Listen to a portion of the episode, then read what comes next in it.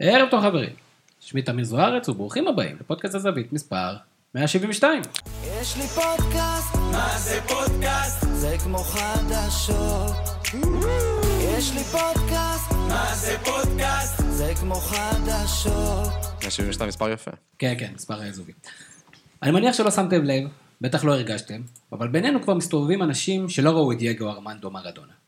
אני לא מדבר על אה, לא ראו בלייב, כמו שחלק גדול מאיתנו לא זכה, אלא על לא ראו וגם לא יראו. כמו, כמו שרובנו לא השקענו זמן אמיתי לראות את הפלאים של פלא או להתענג על פושקש או אוסביו. הבעיה עם האנשים האלו היא שבעוד כמה שנים, לא הרבה מדי, הם יתחילו להטיל ספק בגדולה של מרדונה. ישוו אותו לאמבפה וארלינג הולנד, התחילו לספור לתארים שאין לו ושערוריות שיש לו, ולאט לאט הוא ייעלם לתוך תהומות הנשייה של ההיסטוריה. לפחות כפי שהדור הבא יזכור אותה. אבל אנחנו נזכור. את הדריבל, את ההצלחה כנגד הסיכויים, את שמחת החיים, וכן, גם את הביקורים בישראל. כי כשהם ידברו על הסמים, אנחנו נזכור את הקסמים.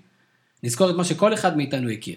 דייגו, דייגו ארמנדו מרדונה, גאון כדורגל, חד פעמי. אז אה, אחרי שנכיר קצת אה, מי הגיע לשמוע את הנאום שלי היום, אז אה, נזכיר לכם שאתם שוב מצטרפים אלינו לפודקאסט הזווית, הפודקאסט של אתר הזווית, הזווית.co.il, כנראה הפודקאסט הביתי בתבל, ולצד הידיעה על מותו של מרדונה, הכדורגל הישראלי שלנו העניק לנו בצורה יוצאת דופן מנה כפולה. בשביל לסכם אותה, הזמנו לפה את פאנל הבית שלנו, ערב טוב לאנליסט האתר שלנו, אדם רוזנטל. ערב טוב. באת עם התלהבות, ובסוף כזה יצא קול כזה דרדלה. אדם, תן לנו איזה נתון או שניים שסמנו את ה... איך הליגה שלנו בינתיים אחרי שישה וחצי מחזורים. אחלה. אז מש, משני המחזורים שהיה לנו השבוע, הקבוצה היחידה שניצחה בזמן שהיא מחזיקה יותר בכדור, מכבי תל אביב. כל המשחקים היא שניצחה, הייתה עם פחות החזקה בכדור, חוץ ממכבי נגד הפלחן. מזכיר קצת את המונדיאל. יפה, מעניין. מעניין אם זה גם המשיך כך, יש קשר לקהל? אין קשר לקהל? זה, זה קשור לזה שמכבי חיפה הפסיד, אה? זכורה לי איזה תקופה כזאת בליגת העל, לא? שאף אחד לא רצה את הכדור. כן. תמיד. ואנחנו עדיין ממתינים לזה שיש שתי קבוצות שלא רוצות את הכדור, זה עוד יקרה, אני אומר לכם ואני אסמן ואני אשלח לכם. עוד איתנו הבלוגר שלנו לעניינים שבהם אנחנו לא מבינים, אודי ריבן, ערב טוב אהוד. ערב טוב. אהוד, אתה אוהב מחזור אמצע שבוע? כן, בתקופה הזו קצת עמוס, עם הליגת אלופות שהיא כל שבוע כמעט וזה, השבוע דווקא היה יותר מתאים לי מנוחה טיפה. אולי בגלל שחיפה הפסידה פעמיים. כן, בדרך כלל זה מגיע עם הצלחות מקצועיות או זה, אבל אני אוהב כי זה מערבל. זאת אומרת, בדרך כלל יש תוצאות בלתי צפויות במחזור אמצע השבוע, משום מה אנחנו לא ממש טובים בחלוקת עומסים בליגה שלנו. כרגיל איתנו מפיק הפודקאסט ערב טוב ברק. בעקבות שני ההפסדים של חיפה, נסתפק באלן אחד בלבד. אהלן. אהלן, אהלן. היי. ברק, אני, אתה יודע, לא רוצה יותר מדי להציג, ג'וש כהן או עמרי גלאזר? ג'וש כהן, קל. אז אנחנו, יש לנו הרבה דברים לדבר עליהם. א', נדבר קצת על מרדונה וקצת על מה שהוא השאיר פה, בקטנה. חוץ מזה נדבר על מה שלמדנו, שימו לב, מהמחזור השביעי, שהיה קודם, ואחרי זה המחזור החמישי, שהיה אחרי זה. כן, כן, זו לא טעות, זה מה שקרה. נדבר על המשחקים המרכזיים, הטקטיקות, ההרכבים, ההצלחות והטעויות של הקבוצות בשני מחזורי השבוע. יש לנו מוליכה, חדשה ישנה, מקריית שמונה. הפועל חיפה התאוששה, מכבי חיפה, ננסה להבין אם יש. אם יש הבדלים בין שני המחזורים, וקצת מכבי נתניה, בית"ר ירושלים, ומסמך אשדוד.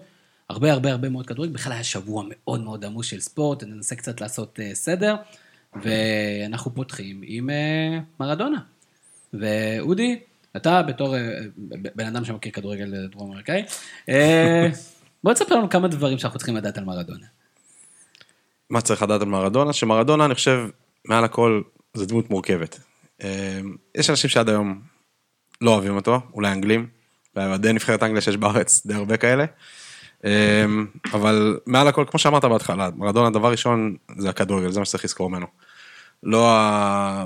כאילו, לא הפרשיות סמים, לא הדברים האלה, פשוט השחקן הכי גדול בדורו. שזה מסכם אותו לדעתי הכי טוב. אדם, מה אתה תיקח מדייגו ארמנדו מרדונה, שרק השם שלו, תשמע, זה שם, זה של... הוא יכל לעשות כל דבר שהוא רצה בחיים. לגמרי. אצלי מרדונה, אני לא זכיתי לראות אותו בלייב כמעט ממה שאני זוכר. אצלי זה תמיד, זה תמיד חוזר אליי דרך איך שאני חווה כדורגל, ואז אני מדבר עם אבא שלי, ואבא שלי תמיד, כשמדבר על, על מרדונה ספציפית, תמיד עם, עם מלא רגש. תמיד כאילו מעצבן אותו זה שטוענים ששחקנים היום וההשוואות מול הזה, כי מבחינתו מה שהוא ראה בעיניים שלו עם מרדונה זה אין ולא יהיה דבר כזה. אה, והוא- באמת, תמיד כשרואים אותו משחק, זה, זה נראה, זה משהו שכאילו, זה, זה, לא, זה לא יכול לקרות עכשיו. המשחק כל כך השתנה, ו, וכל כך, ה- כל, ה, כל מה שזה כדורגל, ואיך שהמשחק שוחק וזה, כל כך שונה, שזה פשוט, זה לא יכול להיות משוחזר, כמו שזה היה עם... אה, הוא שחקן שהכדורגל של היום לא יכול להכיל אותו לדעתי, לא, לא בסגנון שלו ולא גם מבחינת האישיות שלו. אבל אבל יש תחושה שדווקא בשונה מאנשים אחרים שהם נחזור אחורה בזמן, נראה שאם יש מישהו שכן היה יכול לפצח את הפלסטיות הזו, זה דווקא מרדונה. לפצח את הפלסטיות, כן. תמיד יש את התיאוריה הזו, אם שחקן מפעם היה יכול להצליח עכשיו, אז אם אתה לוקח את הכישרון שלו, אבל עם אה, הבנה טקטית ואימונים טקטיים ואימוני כושר ואורח חיים בריא של היום, אז סבבה, מבחינת כישרון לא היה מישהו כמוהו. אתה יודע, מסי, זה הגדולים ביותר. אבל לקחת שחקן שמיום ראשון עד יום רביעי מבלה אחרי המשחק, ואז ביום חמישי רק מתחיל את המשטר אימונים שלו לקראת המשחק הבא, היה שחקן ליגת העל. לא חושב שזה היה מחזיק מעמד במועדון גדול. ברק, אתה לפני אה, בערך אה, חצי שנה, אני חושב, ישבת לי על הראש כל יומיים. ראית את הדוקו על מרדונה? ראית את הדוקו על מרדונה? ראית את הדוקו על מרדונה? אה, לא- לא ראיתי עדיין, ואני אראה. ותספר לי קצת, כי אתה... תפס אותך, המוות של מרדונה תפס אותך. כן, קודם כל, כי אני, אני חסיד של... שם התחלתי לראות כדורגל של מונדיאל 1990, הוא היה מאוד מאוד מאוד דומיננטי שם, והדמות הכי ציווי אפילו שהוא לא זכה בסוף, אבל יש לי עד היום את כל המשחקים מוקלטים על קלטות וידאו. יש לך גם מקלטי וידאו כן, כדי להקליט את הדבר הזה? יש לי. אוקיי. אה, אה, אז אה, אני זוכר ממש את כל המשחקים בטורניר הזה בעל פה, וזה היה כזה... זה היה- כל הטורניר הזה מבחינת מרדונה, כאילו הפיק מבחינת יכולות, והעצב בסוף, וכל הסיפור הזה, וה- והרגש, זה זה אחד, ומה שרציתי להגיד זה שבעצם הגדולה של מרדונה והרגש שהוא מוציא מכולם זה גם הסיפור שלו, כלומר אי אפשר להפריד את הסיפור ואת הטרגדיות ואת ה... את מה שאודי אמר, את הסגנון חיים שלו, כאילו אם הוא היה רק כדורגלן כמו שהוא היה, אז היינו זוכרים אותו ככדורגלן מדהים, אבל הוא היה כזה ברבי כזה, הוא היה יוהאן קרויף, וכל מיני שהם כבודם במקום המונח, אבל הם לא מרדונה. הסיפור העצים את כל הדבר הזה והביא אותו לאן שהוא הביא אותו, למשהו זה הסיפור, זה- זה המבנה, זה זה הגודל. הוא גם לא הספיק- זה- זה סרטונים שהוא מתפלש בבוץ. נכון, נכון, הוא היה שונה, הוא היה מיוחד, הוא כאילו הגיבור שכולם רוצים להיות, אבל אף אחד לא רוצה שהבן שלו, או שהוא יהיה כזה. זה סיפור מורכב, הוא, לא, הוא סיפור כאילו, כמו שנקרא, דמות עגולה כזאת, וזה כיף. עגולה אגב, בשלב הוא היה גם עגול פיזית, כן, כן. אה, כן. אתה רוצה פחות דמות- הקפידו. אתה רוצה גיבורים ונבלים, אתה רוצה שיהיו דמויות מלאות, לא כמו, פעם הכל היה שחור לבן, היה או רע או טוב, היום הרע הוא תמיד, יש לו מוטיבים משלו ודברים כאלה. פעם לא אסקובר היום גיבור, אז כן, טוב, שגבר. אבל- לא, מרדונה, כמו שאמרת, אה, דמות כמוהו ודמות כמו ג'ורג' בסט ודמות כמו גרעין, שהיום, כאילו, שאתה מדבר. עליהם היום, אז זה המון, יש בזה המון פולקלור, והמון, חלק מהקסם שלהם זה החוסר מקצועיות שלהם מחוץ למגרש. הזונות, השתייה, האנשים, ה-whatever. היום שחקן כזה, זה לא, זה לא יכול להיות קיים שהכוכב כזה גדול, יתעסק בכל כך הרבה דברים שלא קשורים לספורט. רק בן. אדם כמו אודי יכול להכניס במשפט אחד פולקלור וזונות. אני חושב שזה זה- זה- זה באמת הקסם שמתרחש פה בפודקאסט הביתי בתבל. אה, אז מרדונה, אז קודם כל זה זיכרונו לברכה, ואני מניח שתנצלו את סוף השבוע, לראות קצת עליו, סרטונים והכל, תלמדו את הילדים- שלכם על ברכי הכדורגל של מרדונה, תצניעו את הדברים שפחות חשוב לדבר עליהם. ו... לא יודע, התקופה, שוב, זה גם, אה, האחרון, זה ההנאה מכדורגל, גם הוא תמיד אומר שכאילו, זה- הכדורגל הציל לו את החיים, זה פחות מקצוע, פחות, פחות, כמו שאמרת, פלסטי, זה לראות בן אדם שאוהב את המקצוע ונהנה ממנו וחי אותו, דרכו, שזה בעצם הכל בשבילו בחיים, וזה מיוחד לראות, בכל ענף אגב. נכון, נכון.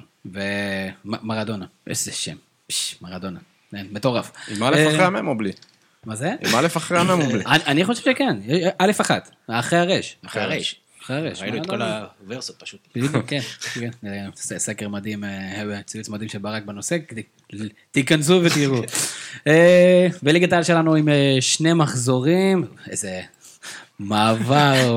משנות ה-80 לזה, ואני חושב דרך אגב, הייתה קריינית השבוע שהשוותה פחות או יותר בין מרדונה ל- לחן עזרא, זה המאבק. נכון, היו השוואות כאלה. מרמנטיני שם לא פחות טוב ממרדונה לדעתי. נכון, יש כמה שמות מרגשים ללא ספק אה, זה. בליגה, אה, מרשה לודה, ככה, זה זה שם חזק מאוד. גם בחור חזק מאוד. גם בחור חזק מאוד, גם עשה יפה מאוד, לפחות במחזור השני. ונתחיל לרוץ, יש לנו המון המון משחקים, אז נשתדל להתמקד, יהיה לנו קשה, אנחנו יודעים, ואני חושב שהמשחק, אה, שגם כן, בסך הכל התעלה לרמה לא רעה בכלל, בטח מבחינת קצב ואמוציות, למרות חוסר בקהל. אה, הדרבי החיפאי, הפועל חיפה, הם ככה, ש- שנייה לפני שיואב כץ שולח כבר את. המכתב הפיטורים כבר היה בדרך, אבל תמיד הפועל חיפה מגיע ו- ויודעת לעשות אה, חיים קשים למכבי חיפה. ומצד שני מכבי חיפה, שמגיעה עם פתיחת עונה אה, הכי טובה בשנים האחרונות שלה, ועם אה, המון ביטחון. ואדם, בוא תסביר לנו למה הקבוצה עדיפה לא ניצחה את המשחק הזה.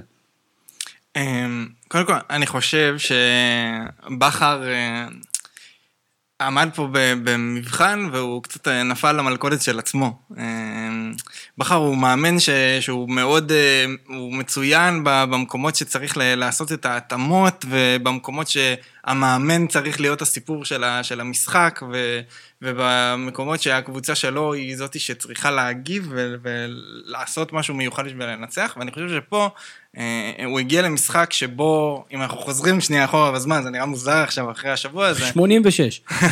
אבל הפועל חיפה הייתה נראית הקבוצה הכי חלשה בליגה, מכבי חיפה הייתה נראית הקבוצה הכי חזקה בליגה, מכבי חיפה הגיעה במומנטום מצוין, היא הייתה פייבוריט, פייבוריטית ברורה, ואז בכר הגיע למשחק כאילו הוא משחק נגד מכבי תל אביב. כלומר, הוא התכונן למשחק ול- ולאתגרים כביכול שהפועל חיפה אמורה לשים אליו, כאילו זאת קבוצה שהיא ברמתו ומעלה. הוא ממש הגיב, הוא ממש עשה מערך אה, שהוא מגיב למערך של, של הפועל חיפה, והוא לא שיחק על החוזקות של עצמו, ש, שזה נגיד, אם משווים את זה לעונה הקודמת, ואם מסתכלים על זה קצת יותר רחוק, אז עונה שעברה עם בלבול, מרגע שהם הפסידו למכבי תל אביב, כל הזמן אמרנו, יש לו את ההרכב הקבוע שלו, ומשהו שעובד, והוא רץ איתו, וזה עובד, והוא נפל איפה שהוא היה צריך לעשות את ההתאמות. וברק בכר הוא מאמן שיודע לעשות האקסטרה. אז פה הוא נפל בבלבול. מה למשל? באקסטרה אקסטרה. מה למשל? תן לי דוגמה. מה מה הוא יכל לעשות אחרת? כאילו, בדיעב- בדיעבד זה ברור, אבל...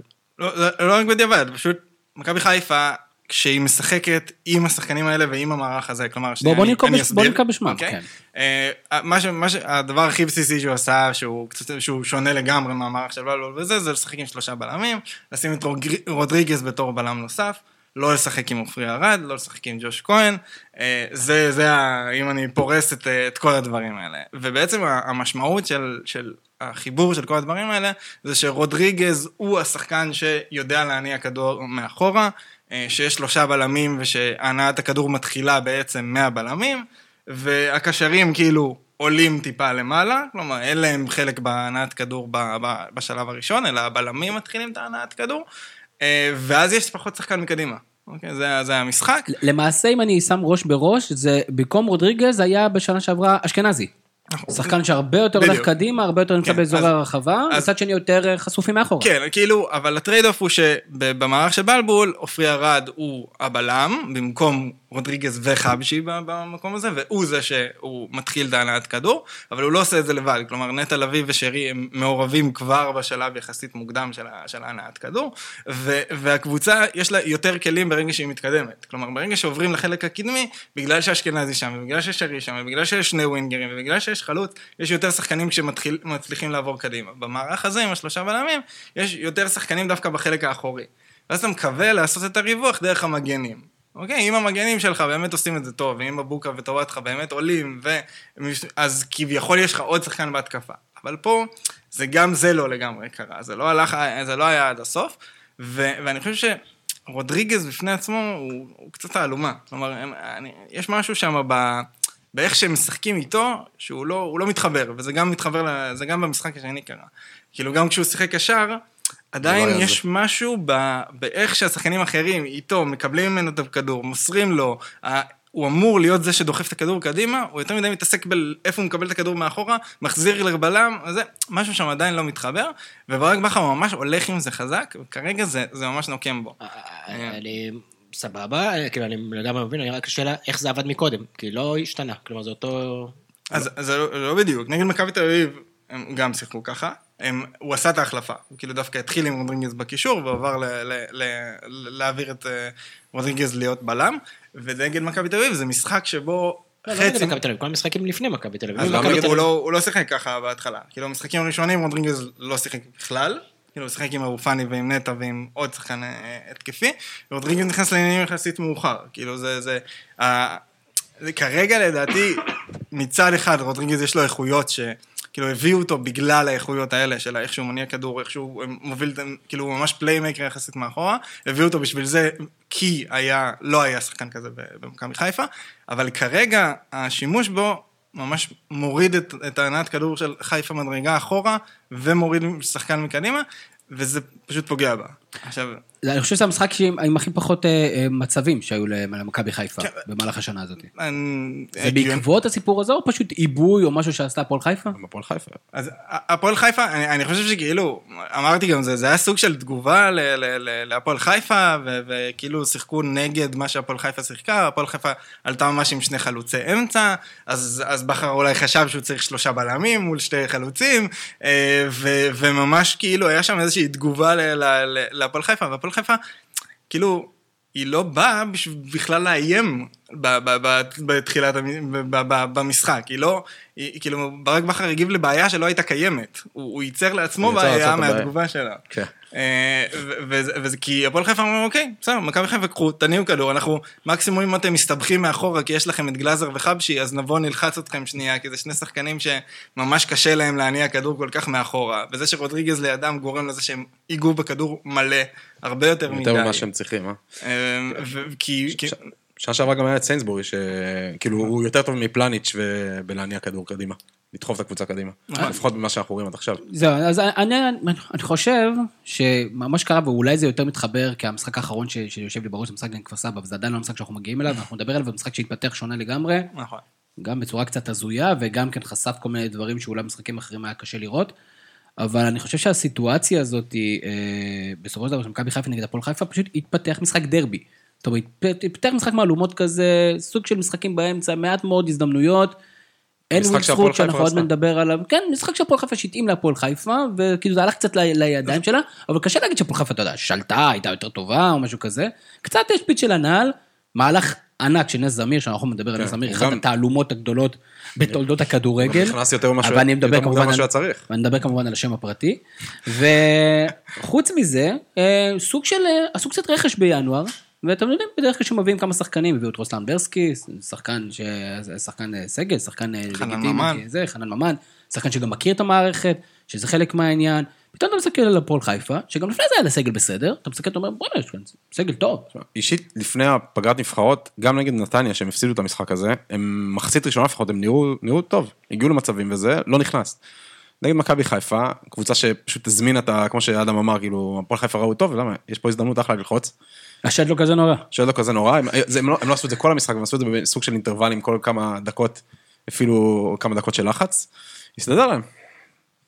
יש איזה, אתה יודע, אבו פאני פתח טוב את העונה, ויש בה רק איזה קטע מסוים שנראה שפתאום שלישיית האמצע הזאת, פתאום נראית כאילו רכה כזאת, נטע לביא קצת גבוה, כאילו כשנכנס עידו שחר, והיו שם עידו שחר ורוסלמברסקי, ועוד שחקן שניים אה, באמצע שאני מצטער אם אני מפספס איזה מישהו, אתה אומר, נראה כאילו הפועל חיפה יכולה להם, שזה קצת מפתיע, כי מכבי חיפה זאת שעושה את הלחץ וחוטפת כדורים גבוהים ולא קפצת. ומכבי חיפה צריך להיות איזה מקצוען גדול בשביל אה, להבין, או שכן, אבל אה, לא, אני המקצוען הגדול.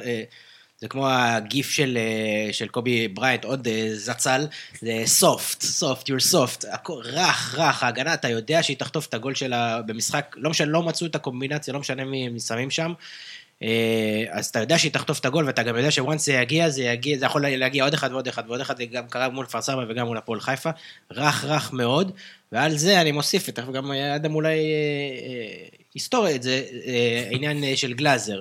עכשיו שוב, אני לא אומר שהכל עלה ושהוא אשם, אבל הוא, הוא, אי אפשר להאשים אותו באופן ישיר בהרבה מהגולים, אבל הוא, הוא פשוט מוסיף עוד אי שקט, עוד uh, משחק רגל מפחיד, עוד uh, uh, עם הבלאגן בהגנה, עוד, עוד, עוד דמות ש, שלא יציבה, ונכון, ג'וש קונמן פתח את העונה לא טוב, אבל שנה שעברה הוא כן עשה את זה. אז כלומר, אז אם יש לך כבר מישהו שהצליח, ואתה יכול ללכת איתו, אז אני אומר, תן לו גב ותלך איתו, יש לך כבר מישהו שכבר היינו בסרט הזה שנה שעברה, והוא הצליח לייצב את הסירה, אז למה, למה, ל, ל, וגם ללכת ראש בקיר עם זה, ארז מאיר החדש עכשיו, גלאזר.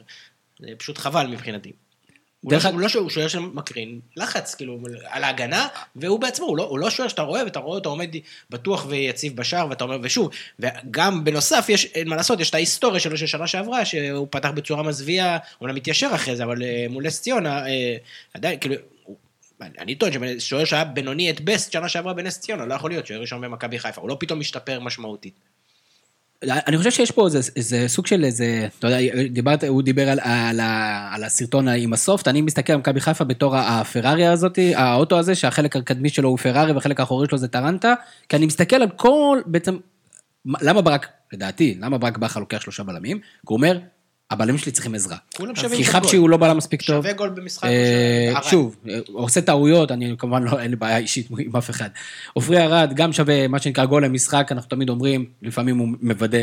זה, למרות, למרות שהוא טעות תורם, של גול, לא משנה. טעות של גול, אה, נכון שהוא גם, הוא לפחות תורם התקפית, הרבה פעמים, גם מפס קדימה וגם כן בהצטרפות יפה קדימה. פלניץ' עדיין לא מצא את, את, את מקומו, למרות שאני עדיין לא ככה רוצה לחרוץ את דינו, וגם משאירים אותו כל כך ריק. זאת אומרת, אתה שם את, אה, את רודריגז בתור קשר אחורי, כדי שיעזור לבלמים. זאת אומרת, יעזור, יהיה עוד שחקן באמצע. זה כבר הלכת לכפר פערים. סבא קצת. אה, זה? לא, אבל גם כן אם אני מסתכל על גושן זמיר, בסדר? זה, זה קשר אחורי בולדוג, עוצר אותו לפני. שם אבל היה, זה היה נראה כאילו, חוסר, לי זה היה נראה שם חוסר הגנה, כי היה קטע שמבוקה הגן ברכות כמו שהרבה פעמים עושה, ואז סטן מנחם בא וחתך את המרחב, ואז כאילו שני שחקנים בעצם, שנראה לי כל אחד מהם חשב שהוא לוקח את נס זמיר, איבדו אותו, ואז פלניץ' כבר היה במצב שהוא הולך אליו או הולך אליו. יכול להיות, גם היה שם חסר קשר אחורי, וזה נראה כמו חוסר ארגון של הגנה. פחות... זאת אומרת, אה, זה מתפרצת, כדור עומק, ועכשיו אתה כולם רצים אחורה ויכול לתפוס, ודרך אגב, שוב, ביצוע ברמה גבוהה מאוד של זמיר. ברמה מאוד גבוהה, אני רק רוצה לחזור שנייה ל- ל- לעניינים של בכר והגנה וחיפה וכו'.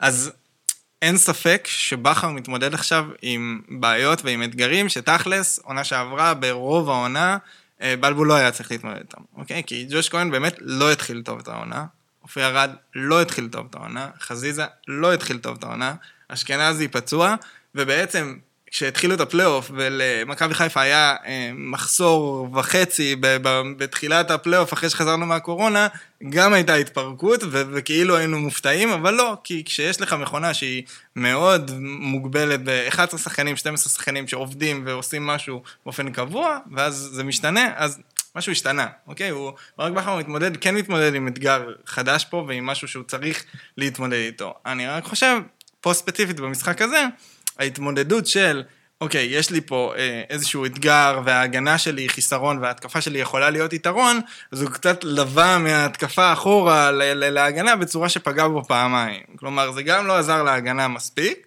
זה גם משך עליו את הלחץ וגם פגע בהתקפה בצורה כזאת שממש במשחק הזה אה, אה, זה פגע בו. לגבי ג'וש כהן וגלאזר, אין- לי מושג, כאילו, אני לא חושב שלמישהו יש תשובה מי מהם אמור לשחק או מי היום מביא תוצאות יותר טובות כרגע. אין ספק גם שמבחינת משחק רגל, גלאזר הוא בעיה. הוא נכון. אוקיי? אז, אז ל- ההרגשה שלי, ברק בכר לא, אה, לא עושה בכוונה, ואין לי ספק שהוא רואה את זה, אין לי ספק שהוא רואה גם את ההשפעה של, אה, הוא גם בכוונה מניע מאחורה, אז הוא מבין את ההשפעה של הדבר הזה. כנראה שיש שם חוסר הערכה מקצועית מאוד בוטה כלפי אה, ג'וש כהן. כי, או הערכה על הדברים האחרים של גלאזר, שהיא מעבר למה שאנחנו מבינים, כי הוא מבין שהוא משלם מחיר, אוקיי? אז כאילו, זה החלטה, והוא לא עושה בכוונה. אז יש פה איזושהי החלטה שהיא כנראה מאוד מאוד מקצועית לכיוון היכולת עצירת כדורים והחוסר שביעות רצון מג'וש אפשר כהן. להגיד את זה על כל החלטה שלו, אבל מצד שני יש תוצאות בשטח שהוא צריך... אז, אז אה, בסדר, אבל אנחנו מת- מתמודדים. במציאות שאנחנו לא רואים מה ג'וש כהן היה עושה במצב הזה, קצת קשה להגיד את זה. אני חושב שזה גם מאוד מאוד דומה, דרך אגב, לבחירה בחבשי על חשבון ארד. שגם קורית הרבה פעמים, והיא, והיא ממש כמעט אותו דבר, וגם שם אתה יכול להגיד, מה, חבשי לא כזה מדהים הגנתית בשביל לשלם את המחיר על הרד? העניין, המשחקים, ההפרשים בין המחליפים למי שפותח הם כמעט אפסיים, אבל תמיד מי שלא ישחק הוא תמיד יהיה... זה, זה, זה- זה בדיוק מה שאני אומר. שהבחירה פה היא תמיד נראית לך, אם זה היה השני, אז זה היה אמור להיות יותר טוב, ואז אנחנו רואים את עופרי ארד נגד כפר סבא, ואז אתה אומר, אוקיי, לא בטוח שזה יותר. נכון, גם ראינו דרך אגב שווילצחוט לא, לא אה, שיחק, אה, כשהוא שיחק והיה ביקורת עליו, אז אמרו, מה, למה לא חזיזה, הורגים את הילד ופה ושם, דרך אגב זה ייגמר בסופו של דבר בדודו גורש. אני רק רוצה, בשביל שלא נדבר כל הפרק על מכבי חיפה, תכף נתקדם, אני רק רוצה רק אה, משהו אחד להעביר אה, על כל ההיסטריה כביכול סביב מכבי חיפה, בין אם זה מהמועדון, בין אם זה מה- מהאוהדים של המועדון, בין אם זה המצאות של אוהדים אחרים בטוויטר על המועדון. אה, אני, אני אומר את הנקודת מבט שלי, איך אני רואה את הדברים. בסדר, היה שבוע רע, אנחנו במסע ארוך, אמרנו פה בתחילת שנה שתהיה שנה עם עליות וירידות, צריך לקבל את זה, צריך להכיל את זה. אנחנו עדיין מסתכלים בצורה מפוקחת על הטבלה בשורה התחתונה, אנחנו עדיין מעל היריבה שלנו, לכאורה, לא לכאורה, היריבה שלנו, שאנחנו מזהים אותה כיריבה שלנו לאליפות, לא קרה עדיין אסון, יכלה להיות טרגדיה הרבה יותר גדולה אם מכבי תל אביב הייתה עכשיו אה, בקצב של צבירה, אני מבין את המומנטום, אבל אה, צריך כאילו להיזהר לזה, אבל צריך גם להכניס דברים בפרופורציה, כבר שמעתי, מפרקים את בכר, מפרקים את שחר, מפרקים את, אה, את כולם, אני מסרב להיכנס למערבולת הזאת, זה עוד לא הזמן, ושוב, הפסדנו, בסדר, צריך גם את זה, זה גם חלק מהכדורגל. לחלוטין, אני, אני אגיד שני דברים על, על הנושא הזה, א', אני בטוח שמעמדו של ברק בכר אה, יציב מאוד, לא, לא, לא חושב שמישהו במועדון, בטח, או אפילו, בוא נגיד אוהדים, כשאני מדבר על מסה של אוהדים אה, שפויים, לא חושב שמי, שמישהו נגד, יש כאן שתי נקודות. א', האם הסגל הזה מסוגל, אפשר להפיק איתו יותר? כן או לא, מה שנקרא, אחרי שהוא נפרץ, כי כשאתה מגיע עם איזה... עם איזה מומנטום מסוים, או עם איזה אה, אה, אלמנט הפחדה מסוים, או אלמנט הרתעה מסוים, אז, אה, אז אתה הרבה פעמים מקבל כזה free points. ואני חושב שאתה דיברת על זה הרבה, הרבה שנים על מכבי תל אביב, שאתה מגיע כזה, אפילו לא צריכה להתאמץ, מובילה 1-0, עכשיו לך תבקיע שער.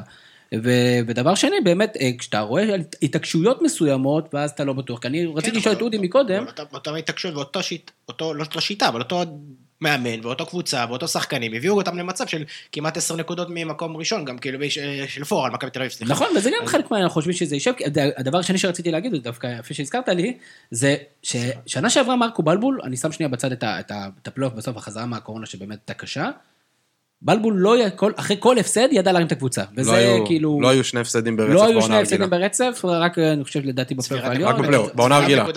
כן, נכון. אחרי כל הפסד, לא רק שלא היו שני הפסדים, תמיד היה ניצחון לדעתי. זאת אומרת, כל פעם הוא ידע, נגיד, חטפו 4-3, וכאילו אתה אומר, בואו נגמר הסיפור, ואז חזרו 3-0. נראה לי שזה מעבר טוב לכפר סבא.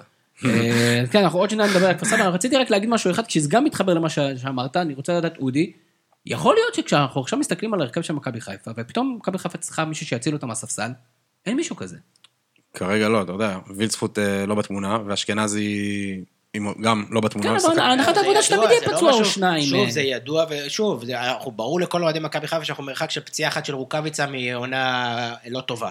אבל בסדר, זה תנאי פתיחה שהיו ידועים. אה, אפשר, אפשר להתלונן על זה, אפשר זה, אבל זה המשחק, זה הסגל, עד ינואר. לא, אבל כאילו... מספיק כדי כאילו לנצח את כפר סבא ואת הפועל חיפה. ברור, אני רק אומר, התלות ברוקאביצה, אני מבין, אבל פתאום כאילו שמאור לוי, שיכול להיות שהוא שחקן מצוין, גם נתן בישול מדהים לכפר סבא, כאילו זה לא, לא נראה כאילו זה עכשיו הדינמו שעכשיו יבוא וישנה את לא, הדברים, דוניו לא מקבל הזדמנויות, כאילו, קיבל. עושה שפתאום שהסגל קצת קצר. קיבל, אבל בינתיים, אה, בינתיים דוניו באמת זה שחקן שאני גם לא כזה מבין, כמו שדיברנו על פלניץ', עדיין לא ברור שם, או אה, רודריגס, סליחה, לא בדיוק ברור מה הולך שם ומה הכוונה איתו. אבל שחקנים זרים הם צריכים זמן, אין ספק. אה, בוא נדבר שנייה, באמת, על מכבי חיפה, הפועל כפר סבא, משחק שונה לגמרי, מחצית ראשונה.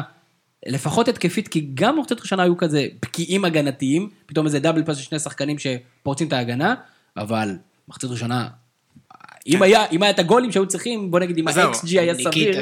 אני, אני, אני חושב שכמו שאמרת שעונה שעברה אחרי הפסדים זה היה נראה שהם מתעלים אומרים ומכבי חיפה באה עם החליפה של האיומים אחרי ההפסד מראה הנה אנחנו עדיין פה והמחצית הראשונה ותחילת המשחק היה נראה הנה אוקיי מכבי חיפה עושה את זה היא באה מול כפר סבא שפשוט אומר משחקת מולה על החוזקות שלה, על ההתקפה, אנחנו יותר טובים, אנחנו צריכים להבקיע, ו- וזה מה שהיא עשתה, והיא שיחקה הרבה יותר טוב מהמשחק נגד הפועל חיפה. אה, שיחקה הרבה יותר קדימה, שרי היה הרבה יותר משוחרר, הרבה יותר מעורב, שרי היה מדהים חצי שעה ראשונה של המשחק. אה, היה משחק מצוין, המון הזדמנויות, העודת כדור לניקיטה, אחד על אחד, היה ממש הרבה הזדמנויות, חיפה שיחקה.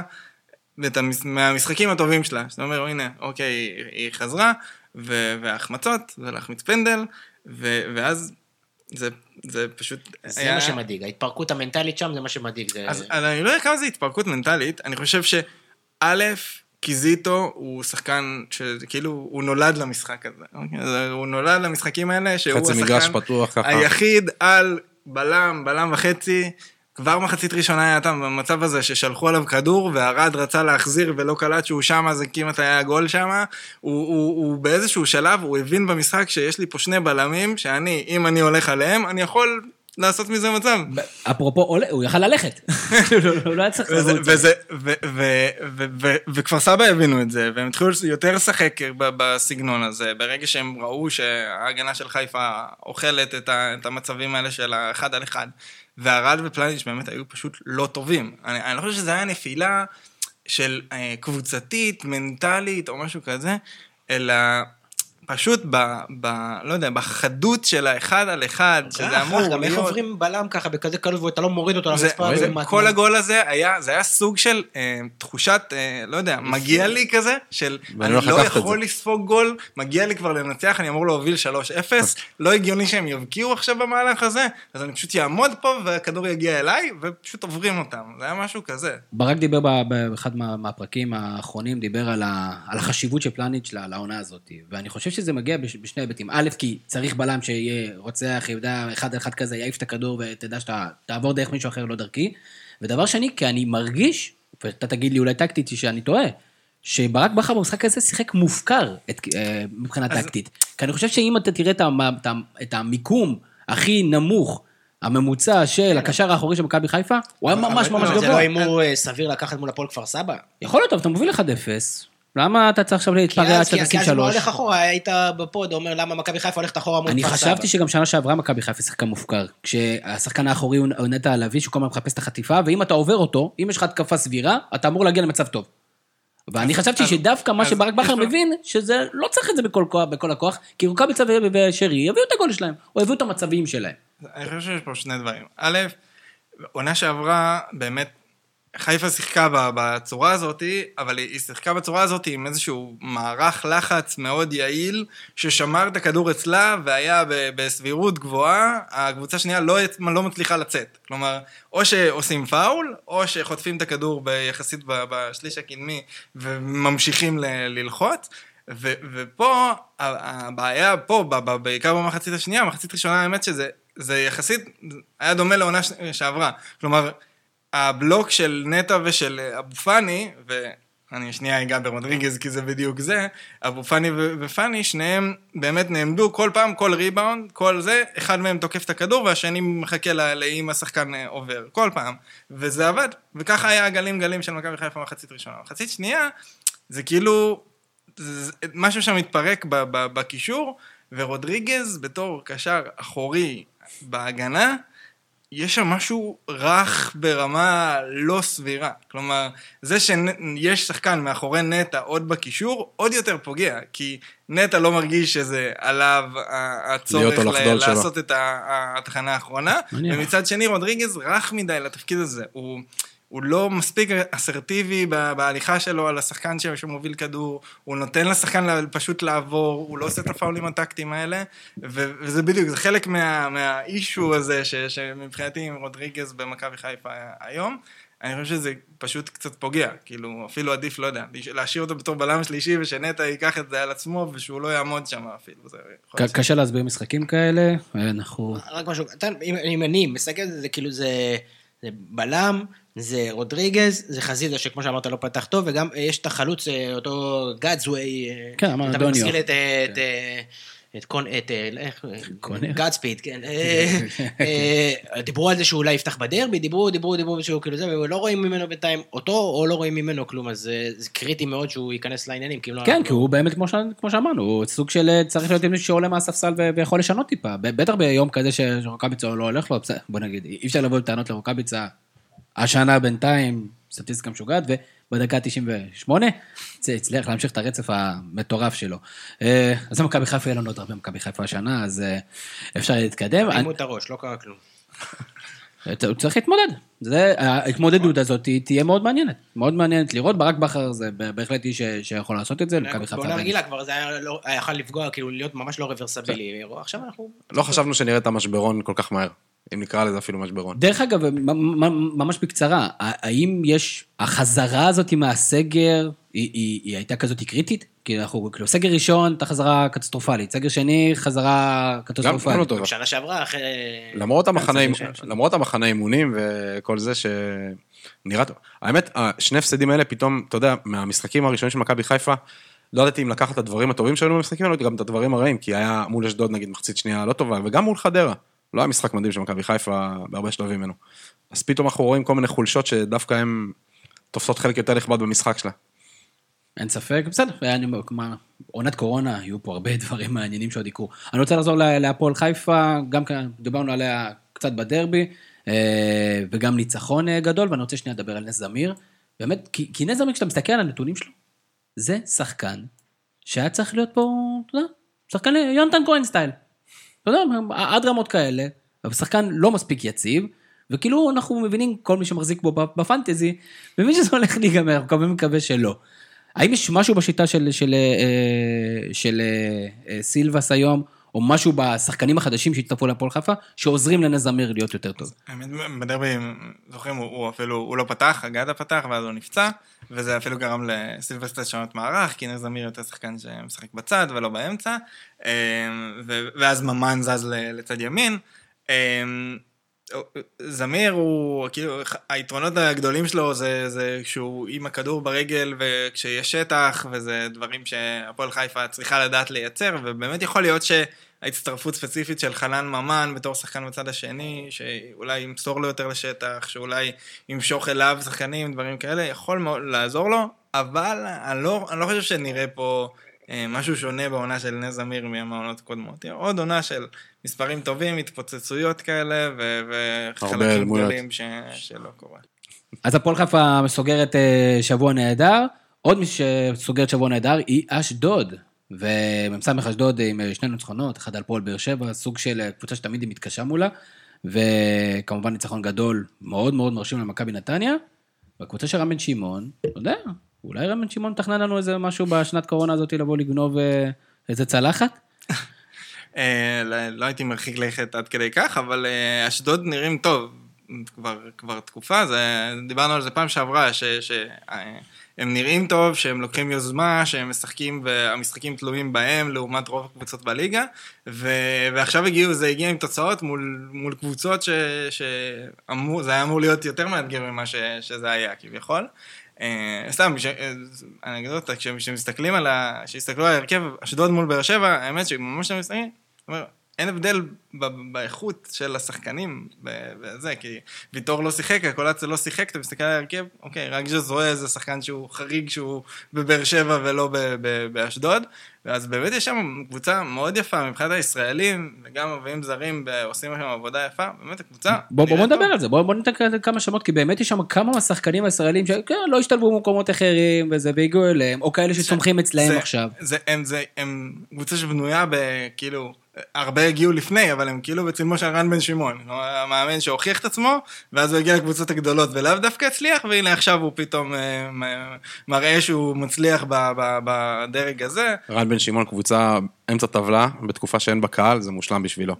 כי בקבוצה עם קהל, אני תמיד מרגיש לי שהוא פשוט, הבן אדם נמס מה- ממה שקורה סביבו. כן, לא, לא יודע הרבה נמסים, זאת אומרת, הוא לא, זה לא רק אה, עבורו. אבל אה, אשדוד קבוצה מאוד מאוד מאוד מאומנת. היא, אחת הקבוצות היחידות שאפשר לראות שהיא מרגישה בנוח גם עם הכדור וגם בלי הכדור. זה, זה משהו שהוא הוא חריג, ובמשחקים האלה באמת הם, הם הצליחו להראות את זה. בתוך המשחק של נתניה התוצאה אסטרונומית, וזה נראה כזה מוגזם, 4-0 וזה. המשחק היה יותר מאוזן מזה כמובן, גם היה שני גולים בסוף.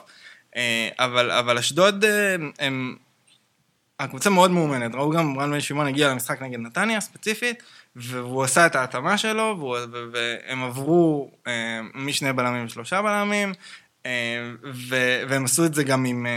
רן בן שמעון באמת רואים שהוא הוא ממש חושב על כל משחק. כלומר, נגד נתניה, הוא ידע שהמגן השמאלי אה, אה, יותר תוקף, והמגן הימני בקושי עולה, הוא ממש שם מערך הפוך. כלומר, הוא שיחק עם מגן שמאלי שממש תוקף, ותום בן זקן ממש נשאר כמעט בלם בהתקפה, ממש כהתאמה לנתניה. אה, הם, הוא ידע שנתניה מאוד מאוד מתעקשים על הנעת כדור מאחורה, ראו את זה גם נגד בית"ר, אז הוא ממש הפעיל לחץ ספציפית כל פעם שהם עשו את זה בצורה מסוימת, גם שמה, אה, לא, לא, לא סימטרי, ממש קבוצה, רואים קבוצה עם הרבה מחשבה. מרענן. ממש רואים מאמן שבא, ש, שמצד אחד לוקח יוזמה ו, ומנסה לבנות קבוצה ל, ל, לכל משחק, וגם קבוצה שטובה עם הכדור, שזה ממש נדיר ב, ב, ב, בליגה הזאת, ושחקנים שאוהבים שהכדור אה, אצלהם ברגל. אה, גורדנה בינתיים נותן עונה מצוינת, אה, שגיב יחזקאל פתאום כובש בנגיחות. דברים, באמת יש שם כמה רנסנסים וכמה... זה, שחקנים של הזדמנות דוד? אחרונה. אה, לא, גם עונה או- שעברה. או הזדמנות לא רע. ראשונה. זאת אומרת, יש שם כאילו את האיזון הזה, יש שם, תמיד הם גם פוגעים באיזה זר או שניים, כן, שהם הם עוד שבועיים ימכרו. בגיוקו טוב. כן, הביאו זר באמצע בקריוקו, שבאמת נראה ממש טוב, משתלב מצוין עם גורדנה. אה, דווקא שלומי אזולאי לא פתח כזה טוב, למרות שפתאום היה, השני גולים בסוף כזה, בפנטזי זה מלא נקודות, אבל הוא באמת לא פתח כזה טוב את העונה.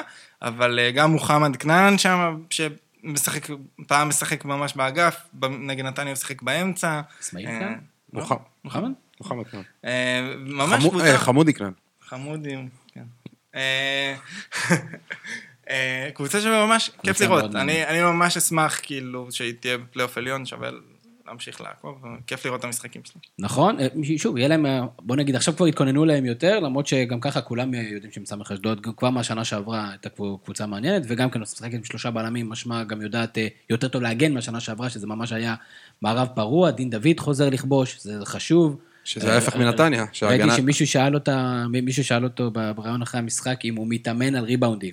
וכאילו, כן, כאילו, יש כדור, אני רץ אליו. כאילו, היה שבוע, של שאלות. טובות. היה מחזור אמצע שבוע של שאלות טובות. אתה אתה יודע מה, אם זה ברמה הזאת, אז זה- כיף, זה קצת מגוון, נותן לנו עוד נושא לדבר. מכבי נתניה, מפסידה 4-0. אה, אני חושב שזה הולך להיות העונה שלה, היא קבוצה, יש לה התקפה טובה, ויש לה הגנה נורא נורא רעה. הם גם שיחקו בלי הבלם ההולנדי במשחק הזה, ושיחק הבלם מחליף, שגם הבלם ההולנדי הוא לא משהו, הבלם המחליף הוא גם לא משהו, גנדלמן לא שחקן משהו, מבחינת הגנתית לפחות.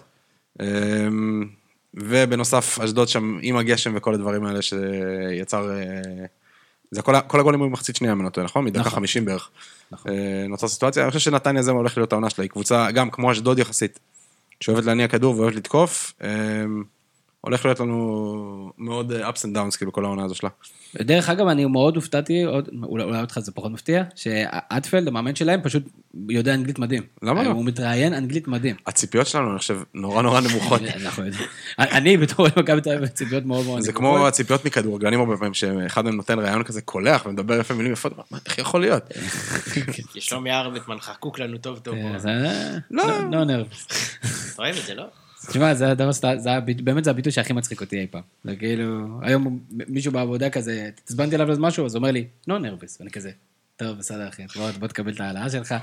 אה, ובינתיים מוליכה את הטבלה, עירוני קריית שמונה, ואני חושב שאם אנחנו חושבים על עירוני קריית שמונה, תחשבו על סיטואציה שעירוני קריית שמונה לוקחת אליפות, וקובי רפואה אלוף המדינה. אתם חושבים שהוא ישמח, או שהוא יכעס שלא העניקו לו את הצלחת? כאילו, יש שם כעס, זעם מצידו? או איכשהו יריב עם, אה, עם הלוזונים על זה, משהו, זה קשור. סתם, אבל אה. הוא יצרח משמחה. כן, אנחנו כמובן, אה, והם גם משחקים כדורגל טוב, לא יודע. אה, כן, הם- הם- הם הם התחילו את העונה כזה בליגת העל קלאסי של אה, משחק ראשון הם היו נגד אשדוד, ישבו בתוך הרחבה שלהם, לא לא שיחקו. כמעט, העיפו כדורים קדימה, אבל מה שהם עשו לעומת העונה שעברה, אה, זה זה שהם הביאו פשוט חלק קדמי שהוא ממש מותאם לליגת העל והוא והוא טוב בליגת העל. כלומר, מוכח. כן, מוכח ו- ומתאים, וגם לוסיו, גם אנסה וגם טורה, ש- שעונה שעברה בנס ציונה, לא, ראו שיש לו משהו, אבל זה לא היה מספיק טוב, כנראה גם בגלל השחקנים שלידו, ועכשיו קריית שמונה כי ממש. השוער שלו היה גלאזר. לא, יש לו פתאום את לוסיו ואנסה למסור כן, להם. וגם נכון. קהת שלא מפקיע, אבל הוא מצטרף נורא טוב. כן, הם- משחקים, של- שלושתם, השלישייה הזאת היא שיחקה נגד בני יהודה, זה ממש בלט. הם שיחקו ממש טוב ביחד, כל פעם שהכדור הגיע לאחד משלושתם. רואים גם שהם עושים תנועה, רואים שהם יחסית מפרגנים אחד לשני, אה, ובחלקים היותר אחוריים, קריית שמונה כבר כמה שנים מריצים כמה שחקנים. אה, ש, שצעירים ישראלים שמשחקים ביחד כבר די הרבה זמן, זה, זה נראה כרגע שזה עובד, אה, זה גם יהיה מעניין לזה, אני, אני לא חושב שזה, שזה ימשיך במ- במגמה הזאת, אני חושב שפה, אה, זה נכון באמת גם לאשדוד ברמה מסוימת, אבל הלוח משחקים מאוד האיר להם פנים עד אבל עכשיו. זה הרבה פעמים עוזר, אתה יודע, לבנות את אותו ביטחון שאתה צריך, זו הייתה קבוצה שנה שעברה, בגול דקה 70 אה, שרדה בליגה. נכון, הם, הם- עונה שעברה אה, זה היה כמעט הפוך, כאילו היה להם משחקים אה, זה, והם שיחקו טוב ולא היו תוצאות, פה הם התחילו לא כזה טוב והיו תוצאות, ואז אתה בונה על זה, אין ספק שעדיף להתחיל ככה, אבל יהיה, אני חושב שברגע שהם יתמודדו עוד מעט עם רצף משחקים קצת יותר מאתגר, אז רק אה, נוכל באמת לשפוט אותם. אה, בסדר גמור. אה, אפרופו לשפוט, מכבי תל אביב אה, שיחקה נגד הפועל חדרה, זה המשחק היחיד באותו שבוע של מכבי תל אביב, למרות תוצאת התיקו שמכבי תל אביב סיימה עם אה, ויה ריאל. מה האוהדים של מכבי תל אביב רוצים מדוניס? אני חושב שהם רוצים שהוא יהיה איביץ', זה בעיקר. זה, אנחנו, אני חושב שראינו את זה גם עם פאקו. אותו דבר. הוא לא היה סוזה, וזה בעוכריו. בואו נחבר את זה למשחק נגד הפועל חדרה. הוא פותח סוף סוף ב-4-4-3, כמו שכביכול ציפו ממנו, זונח את, שליש, את שלישיית הבלמים, אבל עושה רושם בעיניי שמכבי תל אביב, לא בהכרח יש כלים שמ- שמתאימים למשחק הזה, כאילו משחק האגפים של מכבי תל אביב, כיום בעיניי כמעט לא קיים. וגם ראינו נגד הפועל חדרה, נכון שיותר קשה אה, עם קבוצה שמסתגרת, אבל עדיין כזה, אני באמת מופתע כשמכבי תל אביב כובשת שערים.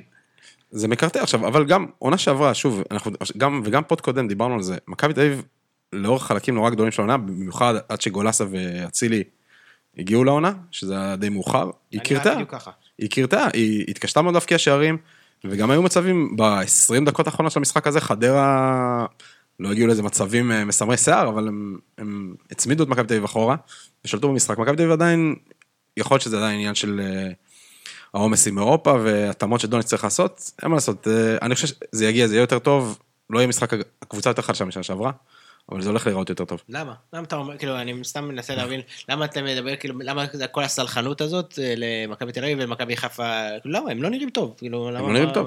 אני גם על? מכבי חיפה לא אומר, שמכבי חיפה גם תראה יותר טוב. אני אומר, כאילו, ההבדל ביניהם ששוב, זה גם המומנטום באירופה שהם עושים תוצאות אה, יפות, וגם, אה, וגם שהם הביאו את פסיץ', כאילו יש להם מישהו שיכול לתת להם ערך מוסף ממה שקיים עכשיו, שהוא רק משתפר, והוא במגמת הוא נותן. להם. כן, אז אה, אולי שמה זה ה... אבל שתהיה בעניינים, אה, בקהל של מכבי תל אביב, יש בעיה. אין סלחנות, אין סלחנות. בצדק, אליו. זאת אומרת, יש בעיה, מבחינתם יש- כבר להחליף את המאמן והכל. לא, לא צריך להגזים, אבל יש בעיה. יש יונתן כהן שחצי כוח, יש כל מיני שחקנים שלא בכלל בתמונה, אלון אלמוג, מתן חוזז, כל החבר'ה האלה. כאילו, כל הערך המוסף שהיה מהספסל, שהיה כאילו, נראה סגל אינסופי, שאתה יכול לזרוק כל שחקן ועושה פלאים, פתאום לא קורה. נכון. אז אה, יש פה איזה... שוב, דבר ראשון, ודיברנו על זה, ואנחנו שוב, מאוד נדבר על איך זה באמת מקבל ביטוי על, המגרש, אבל בסופו של דבר גם. מכבי תל אביב כקבוצה נחלשה משנה שעברה, בשחקנים היא נחלשה. אה, חוץ מפשיץ, שעושה רושם כמו מישהו. וגם היום שער אה, מצוין נגד ויה ריאל, אנחנו לא, אין, אין מישהו שהגיע ואתה אומר, תשמע, הוא יותר טוב משהיה. דן ביטון נכון, הוא שחקן טוב, הוא לא יותר טוב מאצילי או דור מיכה. הוא אה, הבאת את... אה, אבל דן אה, ביטון עושה מה שהוא צריך לעשות. הבאת הוא- את הרננדז, הוא בטח לא מחובר כמו, וגם הוא לא בטוח שהוא שחקן יותר טוב מהמדור. והבאת מגן ימנית בן ביטון שהיום אפילו לא היה בסגל, או בשבוע האחרון הוא אפילו לא היה בסגל. אף אחד מהם לא ולפני זה היה ג'רלדש. את... כן, הוא לא, במקומות שלו שחקנים שלא ג'רלדש. ראו סגל, פתאום פותחים... נכון. עכשיו, ו- וכאילו הכוח של מכבי תל אביב זה האמצע. יש באמת למכבי תל אביב שלישיית קישור מאוד חזקה, שהיא לא התקפית. זאת אומרת, זה לא, לא השלישייה התקפית. אבל מה עשה אדם, דוניס, שונה, והאם הוא ימשיך ב-443, והאם זו השיטה שהכי מתאימה למכבי תל אביב, או שהמשחק בחדרה, שים אותו שנייה בצד, תקחו את השלוש נקודות, תקדם הלאה. אז אה, אה, קודם כל זה לא, זה לא היה 4-3-3 קלאסי, כי הוא היה גם אסימטרי לחלוטין. זה אה, היה צשוח כזה? לא, כי, דצמבר, אתה יודע, זה אוטוטו. כן, אה, אז אה, אני אסביר למה אני מתכוון. אה, טל בן חיים, שהוא כביכול השחקן השמאלי בשלישייה הקדמית, באמת נצמד לקו, והיה ממש על הקו, ובצד השני, דן ביטון נכנס כל הזמן לאמצע, וקנדיל היה השחקן ההתקפי בקו. וכאילו עם החזקת כדור, אז אפשר להגיד שזה סוג של שלושה בלמים, כי סבורית לא, לא היה מגן שמאלי, הוא לא תופס את הקו, ומה שדוניס עשה, שזה ממש מוזר, זה שימוש, אה, בקושי רואים אה, דבר כזה, ממש נתן לסבורית להיות שחקן חופשי. אה, סבורית, מתי שהוא רצה, הלך לקו, מתי שהוא רצה, היה ממש שחקן קישור, וחלק מה, מהפעמים ממש עשה תנועה לתוך הרחבה יותר גבוה מפרץ ומגלאזר שהיו הקשרים, הוא ממש נתן לו חופש לעשות כמעט מה שהוא רוצה. זה לא עשה יותר מדי, אבל זה שימוש מאוד מעניין בסבורית. כאילו, אתה אומר, יש לי פה שחקן שהוא השחקן כנראה הכי חכם, עם הכי הרבה חוכמת משחק על, ה, על המגרש, הוא לא מגן ש... תופס קו ויש לי טל בן חיים שהוא תופס קו, אז אני פשוט נותן לו לעשות כמעט מה שהוא רוצה, או עם איזה שהן הוראות אה, לפי אה, מה שהקבוצה השנייה או זה, קשה להבין בדיוק מה זה היה, וזה שימוש מעניין. זה, זה לא הצליח לפרוץ אה, הרבה, אבל זה איזשהו קונספט של להשתמש במה שיש לך ולנסות כן ל, ל, ל, לעשות התאמות ולהשתמש בזה יפה. אה, טל בן חיים, זה, אני חושב שזה משחק שכאילו מצד אחד תחילת המשחק זה היה, זה היה נראה מאוד רע, מצד שני אני חושב שככל שהמשחק יתקדם, זה כן משחק שקצת מכניס אותו. כלומר, זה, זה, עוד, זה עוד שחקן שהוא שונה מכל מה שיש בסגל, אין שחקנים כמעט, אין למכבי תל אביב שחקני אגף אמיתיים, שמה שהם אוהבים זה לקבל כדור באגף ולכדרר ולייצר מצבים משם, אז אם מצליחים להכניס את טל בן חיים לליגה, להרכב, שהוא קצת יתפוס כושר, זה, זה נשק שהוא חשוב למכבי תל אביב. הוא עדיין יכול, כי כל הקלף לא היה מהירות, שהלך לו הקלף הזה. תשמע, זה לא... זה לא מדויק, זה כזה, הוא, אין ספק שהיציאה מהמקום שלו והמהירות זה, זה דברים חשובים אצל דן בן חיים, או אחרי פציעות, הוא לא נראה אותו דבר. הוא, הצט... הוא כבר רואים שהוא הוא עשה לו הרבה בידודים, הוא נתן לו, נתנו לו הרבה את הכדור, הקבוצה ניסתה להשתמש בו, זה לא נראה טוב בהתחלה, אה, אבל אם הוא כן יצליח להראות 50-60 אחוז ממה שהוא פעם הצליח ויצבור קצת ביטחון, גם ראו ברגע שהוא עבר פעם אחת את נועם כהן שם באגף, הכניס כדור טוב, פתאום הוא עושה את זה עוד פעם. כלומר, יש שם איזשהו עניין גם מנטלי לדעתי של בן אדם שעבר פציעות ובעצמו לא מרגיש שהוא השאלה, יכול השאלה אם 50 אחוז טל בן חיים שווה הרכב של פעם, שווה הרכב מכבי תל אביב, כמו שהיה את אותו של אלמאור בוזגלו, והיה לו כל מיני... בסדר. אני כאילו, לא חושב שהוא...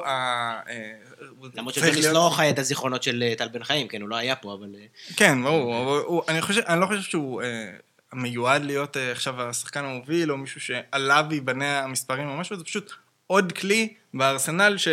בלעדיו אין כל כך. אבל זה מעניין, כי מכבי תל אביב בשנה שעברה לא שיחקה בכלל על משחקי דריבל, לא היו כמעט דריבלים בכלל. זאת אומרת, אני, נכון. אני חושב שמכבי תל אביב הייתה, אם אני זוכר נכון, הקבוצה עם הכי פחות דריבלים. זה היה לפני שנתיים, אבל כן, גם... בטח זה לא היה סגנון המשחק המשמעותי, וגם כן השערים, בכל זאת, היפים שעשו מכבי תל אביב השנה, היו ממשחקי צירופים, גם כן לא מדריבל. אז פתאום הצורה הזאת הולכת לעשות בידודים במשחק כזה, כשיש אלף שחקנים בתוך הרחבה, כמה זה בכלל יעיל? אבל כשאתה אומר ש... אתה, אתה לא מאמין שמכבי תל אביב יפקיעו גול. אני לא מפקיע, כל פעם שמכבי תל אביב כובשת שער זה מפתיע אותי. אני חושב שהאפיון שלי שכשראיתי את המשחק, דרך אגב, צריך להגיד את זה, הפועל חדרה ב-60-70 דקות מהמשחק, זה היה חוסר רצון לשחק מהקיצוניים שיש, זה אפילו חריג יחסית למה שבדרך כלל יש מול מכבי תל אביב, ממש חוסר רצון להתקיף ולצאת מה, מה, מהעמדה הזאת. אה, ואני חושב, חושב ש... אה, כאילו אם, אם יש לי איזושהי טענה למכבי תל אביב, זה שהם לא מספיק אה, הלכו all in על זה. כלומר, הפועל חדרה בכלל לא מנסה לצאת. אז תשחקו יותר לעומק. אוקיי? אין, אין מה לשחק כל כך לאט וכל כך בסולידיות של לא לאבד את הכדור ולשחק לאט ולבנות את זה, לא, לא. יש לך את דן ביטון, יש לך את יונתן כהן, יש לך את פשיץ שיודע להשתלט על כדורים באחד על אחד הרבה יותר טוב מהבלמים של חדרה, תתחיל לזרוק כדורים קדימה, תתחיל לשחק לעומק, ת, תאבד את הכדור, אוקיי, תיקח אותו. יש לך את גלאזר ואת פרץ בשביל ללחוץ ולקחת את הכדור מקדימה. אין סיבה לשחק כל כך לאט וכל כך לבנות את זה ולחפש את המצב האידיאלי. תיצור בלאגן, אתה תנצח בבלאגן. אתה חושב שזה עניין שהוא מרגיש שהוא נכווה מה... מהשני משחקים הראשונים של העונה, מול בני יהודה ומכבי פתח תקווה? זה מאוד סביר, אני חושב שברגע שחטפת מליאל עבדה את הגוי הזה, ושאתה יודע שהקבוצות האלה רק מחכות למצב הזה, יש לך את החשש הזה, אבל אני חושב שלמכבי תל אביב יש את הכלים להתמודד עם הדבר הזה, בעיקר עם חדרה, שראו שכל פעם שהיא במחצית הראשונה בעיקר, כל פעם שהיא חטפה את הכדור, זה היה יותר מסוכן לחדרה מאשר כשמכבי תל אביב עם הכדור. כי, כי הם מאבדים את זה במצב הרבה יותר מסוכן ממה שהם uh, היו לפני זה. אז, אז מכבי תל אביב קצת יותר לשחק לתוך הרחבה, קצת יותר לשחק לעומק, מקסימום תאבד. ת, כמה אני צריך להיות אופטימי ממכבי תל אביב? אני, עכשיו אני אגיד את זה שלא אמרתי את זה בשידור, אתה תכעס, אני גם לפני זה חשב שמכבי תל אביב תיקח אליפות בעונה הזאת. לא, אני לא נכנס עליך. הוא פרוע, כן, תשמע, לא, אבל כאילו זה, אני לא... אני מרגיש שאני נגד הזרם בזה שאני אומר שלדעתי אנחנו לא ניקח. דיברנו על זה פעם שעברה אחרי הפרק, אני עדיין חושב שמכבי תל אביב פיבוריטית בעונה הזאת. אה, מתוקף העומק של הסגל, מתוקף זה שזה מרגיש שכרגע מכבי תל אביב יש עוד הרבה לאן לעלות. כלומר, עכשיו היא מתמודדת עם משהו שהוא יותר קשה ממה שהיא תתמודד בהמשך העונה, כי היא בשתי מפעלים, ויש שם שחקנים שאתה יודע שאתה יכול לצפת מהם לעוד ועדיין לא ראית את זה. כלומר, יש פה איזשהו... הם עכשיו מתמודדים עם המצב הכי קשה שיהיה להם בעונה. אה, ולדעתי זה, זה, זה יתחבר וזה... מצד שני, הרבה פעמים יש ירידות מתח אחרי הדברים האלה, ואנחנו כמובן נמשיך לעקוב. דרך אגב, מילה על מכבי תל אביב אריאל, תוצאה כמובן, מצוינת למכבי תל אביב, וגם כמחצית שנייה טובה. ושוב, מה שאני לוקח מהמשחק הזה זה פשיץ. אני אני מסכים על, על פשיץ, אני חושב שמצד שני זה קצת, אה, זה קצת, אה, אם הפועל חדרה הייתה עושה 1-1 ב-20 דקות האלה, או מתחילה לשחק קצת יותר מוקדם והייתה גונבת את הגול הזה, אה, אני לא חושב שצריך ל... זה, זה, זה נכון, זה מבחן התוצאה פה עושה שירות מעולה למכבי תל אביב, כל הכבוד, בשביל זה באו והשיגו את מה ש, ש, שרצו במשחק הזה ושמו את עצמם בפוזיציה יותר טובה. יצא להם תיקו גם במשחק השני. כן. אה, תיקו, כן, שלוש שלוש? או שלוש שתיים לסביב לא, הספורט לא, סביב... אני מכיר שלוש שתיים סביב הספורט. שלוש שתיים סביב הספורט, סליחה. התוצאה שהגיעה זה אתה. זהו, זה לא רע להם למשחק הבא מול קרוח. כן, העיקר שיהיה להם אה, שיהיה תיקו. כן, אה, הקבוצה, פתחנו בניתוח המשחקים שלנו עם מכבי חיפה, קבוצה שנמצאת בסיטואציה מסוימת, קבוצה נוספת שתמשיך כנראה מאוד מאוד לעניין אותנו, גם כי עושה רושם, אודי, שהאסטרטגיית המשחק שלהם היא כזאת שמחייבת אותם לשחק בצורה מסוימת, ובגלל זה גם הביאו צמד מאמנים כזה, בית"ר ירושלים. שני משחקים השבוע, בית"ר ירושלים נגד מכבי נתניה, בית"ר ירושלים נגד מכבי פתח תקווה, שניהם לא נראו כזה שונה אחד מהשני, ו- וגם כן סוג של חייבים לפתוח עם הרבה שחקנים, הרבה שחקנים שרוצים את הכדור. תגיד לי, אודי, איך זה הולך לעבוד? אם אתה מסתכל על משחק נגד מכבי נתניה, מכבי פתח תקווה, דרך אגב, משחקים נעים לצפייה, הרבה הרבה מצבים, קורים דברים, אבל עושה רושם שאם לא יהיה קצת איזה קשיחות בקבוצה הזאת, נקודות לא יהיו שם. ביתר היא מסוג הקבוצות שבליגה שהרבה פעמים משחקים קשים לצפייה, זה כיף שיש אותה. בגלל שדיברנו על מופקרות, אני לא יודע פה אם הכוונה היא להיות מופקרים, אבל בגלל שיש פה כל כך הרבה שחקנים התקפיים, וכזה, מה שנראה כרגע חוסר סדר טקטי, זה מאפשר למשחקים מאוד פתוחים. מול קבוצה כמו מכבי נתניה, שהיא גם ככה שואפת לשחק פתוח, ומול מכבי פתח תקווה, ש... שניצלה את אה, מה שביתר אפשרה לה. בינתיים זה נראה שאם מיכאל אוחנה לא טוב, אז ביתר לא טובה. עד כדי כך? עד כדי, כאילו, בכל הפעמים שאני יצא לי לראות אותם בעונה, וגם גם במשחקים האלה, כשהוא לא טוב, אז בית"ר ירושלים מתקשה לייצר איזשהו רצף, רצף אה, התקפי, ש, שזה קשור לזה ששואה עדיין לא מתחבר, ועלי מוחמד, אה, שוב, זה לא אותו שחקן שחשבנו שהוא יהיה. אה, דראפיץ' וברדה יצטרכו לתת את הדעת על זה, כי אם העונה הזו קמה ונופלת על אוחנה, אז זה לא, זה לא מה שציפו ובנו עליו. קודם- קודם כל שיישאר אה, בריא. אה, ברק, כשאנחנו מסתכלים על בית"ר ירושלים, שוב, כאילו חסר שם איזה מישהו ש- שיבוא, בת- מנהיגות בתוך את הבלגן זה. הזה? ידענו, זה אמור היה להיות קריאף או כאלה. ו- אני לא, מאמין- אני חושב שזה כאילו נדחף להיות קריאף, אבל אני לא חושב שמישהו חושב שיש לו את היכולות המקצועיות לעשות את זה, וכשאין לך את האוטוריטה המקצועית, אז נגיד אני עושה את ההקבלה נגיד ממכבי תל אביב, אז כאילו דן גלאזר יש לו גם איזו אוטוריטה מקצועית מסוימת, ואז הוא יכול לעשות בסדר, ארגון, לצעוק על איזה מישהו. הצעק, כשהצעקות יגיעו יותר משועה ומעטר, זה כנראה הסימן יש הפחות שם חיובי. מנהיג, אין ספק, יש שם את אה, עידן ורד שהוא מנהיג. הוא יודע לשלוט על הקבוצה. הבעיה ששוב, הקבוצה הזאת בנויה... ראינו את זה בהתחלה, זה היה ברור שזה מה שיהיה. כלומר, זה יש שם חוסר איזון מוחלט בין, בין כל המה... בין ההגנה לקישור להתקפה. אה, לא מופתע ממה שרואים, יהיה לה משחקים מצוינים, יהיה לה משחקים אה, קטסטרופה, וזה יהיה בית"ר, כאילו זה יהיה רכבת הרים עד הסוף, אבל אה, זה עדיין יספיק להם למקום רביעי, נכון? אנחנו... אז זאת שאלה, אז הנה, אז בואו נשאל את האדם. אדם, אם אנחנו מסתכלים בשני המשחקים, מה ההבדלים ביניהם? איפה, איך היו בית"ר ירושלים? נגד אה, מכבי נתניה שהספיק לתיקו בואכה כמעט ניצחון, לעומת אה, הפסד למכבי פתח תקווה 2-1, שהיה כאילו... לא הפתיע אף אחד. אה, כן, אני חושב שהמשחקים כן קצת היו שונים. א', גם מבחינת המערך ומבחינת איך שהשתמשו בשחקנים, כאילו, כולם קראו לזה יהלום נגד נתניה, אני לא לגמרי מסכים. אה, כי שואה לא שיחק, ובעצם ורד כביכול שיחק את החלוץ אה, ביחד עם אה, אלירן עטר, אה, לפי איך שציירו את המערך, אבל תכלס זה היה יותר דומה, אני איזה...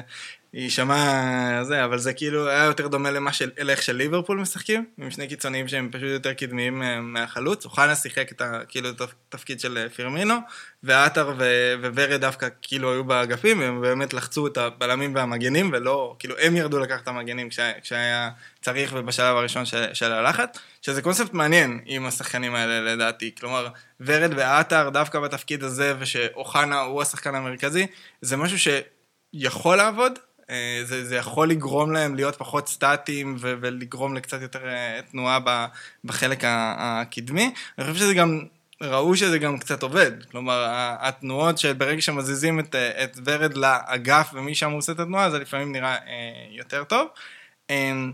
אני חושב גם שהמשחק נגד נתניה הוא... הוא היה מאוד פתוח, כלומר שתי הקבוצות באו לשחק את המשחק ש, שלהם ובאו לשחק יחסית אה, התקפי, בעיקר מחצית ראשונה, מחצית שנייה קצת אה, אה, היה ירידת מתח, ו, ונתניה ידעו מצד אחד לנצל את החולשות של, של בית"ר הגנתית, גם היה שם התאמה יפה עם החלפות מקומות בין עזרא למלאדה, שהוא בדיוק לקח את המקום ש... איפה שיש להם לביתר בעיה בהגנה. אה, מצד שני, מכבי נתניה מניעה כדור מאחורה בצורה קיצונית. כלומר, הם ממש מניעים בין, בין, בין הבלמים, בין השוער לבלמים, ו, ודו, וביתר דווקא במשחק הזה יחסית לחצה טוב. כלומר, במשחק שני לא. אני, בגלל זה אני מתעכב על זה. אה, וזה קצת שיחק לידיים של, אה, של, של ביתר, המשחק של נתניה מהבחינה הזאת. אה, מצד שני, כאילו, ביתר, זה, זה, זה פשוט, הם משחקים ככה, והם כן מפקירים את עצמם בהגנה, בעיקר כשטל בן חיים משחק ולא קונטה, כלומר, זה אפילו לא הגנה מהירה. מצד שני, זה לא מספיק עובד בהתקפה בשביל שהם יוכלו להרשות לעצמם לשחק ככה משחק שלם. כלומר, הם לא נותנים לעצמם את ההנחה של לשחק באינטרוולים, ב- ב- ב- ב- ב- בשלבים מסוימים של המשחק בצורה כזאת, הם מנסים לשחק ככה כל הזמן. ולדעתי ההבנה של דראפיץ' וברדה שהם לא יכולים לשחק ככה 90 דקות, שם יבוא השינוי לטובה של בית"ר. שהם יבינו שהם צריכים משחק יותר מאוזן, שלפעמים הם כן יורדים קצת להגן, מוותרים על הלחץ, מוותרים על הניסיון לתקוף בגלים גלים, ורק כשנכון הם יוצאים להתקפה, שם בית"ר תתחיל להתעלות. באמת שהמשחק הקרוב נגד מכבי חיפה זה הזדמנות נהדרת. משחק מאוד מאוד מאוד מאוד מעניין. זה אה, מרגיש רק, בית"ר, האמת כמו כל הקבוצות הגדולות יחסית, זה מרגיש כאילו, חוץ מבאר שבע, שזה סיפור אחר, זה מרגיש כאילו הם אה, מאוד מחפשות את עצמם מבחינת אה, מערכים וטקטיקה ואיך למצוא את האיזונים. שזה מצחיק, זה, זה אף פעם לא היה שיח. זה פתאום כזה שיח, זה פשוט אנחנו פתאום, פתאום שמים לב לזה יותר. זה העניין? שבאמת כאילו המאמנים עדיין כאילו פשוט לא, לא יודעים עדיין להפעיל את השחקנים שלהם כמו לא הייתה שצריך? הכנה טובה, והם מאמנים חדשים, שילוב אה, נחמד. וגם אני- השיח השתנה. גם, גם עוד, נכון, השיח השתנה. גם, גם עוד משהו שהוא מאוד משמעותי בעניין הזה לדעתי, זה החמישה חילופים, באמת רואים מאמנים שמשתמשים בזה בצורה מאוד אגרסיבית. נתניה מחצית שנייה במשחק הזה, הכניסו חמישה שחקנים התקפיים לתוך המשחק מדקה חמישים, יפה שיש להם. כן, וראו, ממש החליפו את כל החלק הקדמי, ואז אחרי שנתניה היו בירידה עם כמה שהם לחצו, פתאום נכנסו חמישה שחקנים חדשים, אתה רואה פתאום מנסים לנצח בדקות האחרונות. זה, זה כאילו, החמישה חילופים הוא גם, הוא מאפשר לך לשנות הרבה, עושים הרבה חילופים במחצית, הרבה משנים, זה, זה נהיה מאוד מעניין. השינוי הזה, אני מקווה שזה יישאר.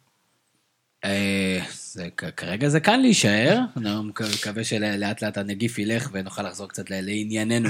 אה, בואו נדבר באמת במילה, אתה יודע, אפילו סבב הימורים כזה על בית"ר ירושלים מכבי חיפה? זה בטדי? משחק לדעתי בחיפה. חיפה. דקה, כן, לדעתי בסמי עופר. אישי, שוב, לא אובייקטיבי, אבל נראה לי שתי קבוצות עם אה, בעיות, אני מרגיש שהבעיות אצל ביתר אה, טיפה עדיין, טיפה יותר גדולות מאשר אצל מכבי חיפה, שיאפשר למכבי חיפה לנצח את זה. זה ההימור. עדה? אמ, שלא יהיה ברצף פעמיים מכבי חיפה. לא, אני גם חושב מכבי חיפה, אז אני- אז אני האמת- יכול להיכנס. האמת שגם אני כרגע חושב מכבי חיפה. בסדר, הם רצו לערוך את זה החוצה. כן, כזה, אני לא חושב, אז בוא נסתכל, אני לא חושב מכבי חיפה, אני כן חושב, אני חושב שמכבי חיפה, אני חושב שבית"ר ירושלים, אין, אה, היא לא תבוא להתגונן, ויהיה מספיק רווחים למכבי חיפה לנצל את ההזדמנויות האלה. אגב, טל בן חיים, גמרת סוס? אה, הוא בן 4,000, לא ב... לא, בין 4,000 לא. אני חושב שדווקא, כאילו במשחק נגד נתניה זה היה נראה לא. הוא היה נראה לגמרי בעניינים, והוא לגמרי איתנו, הוא באמת מקצוען על.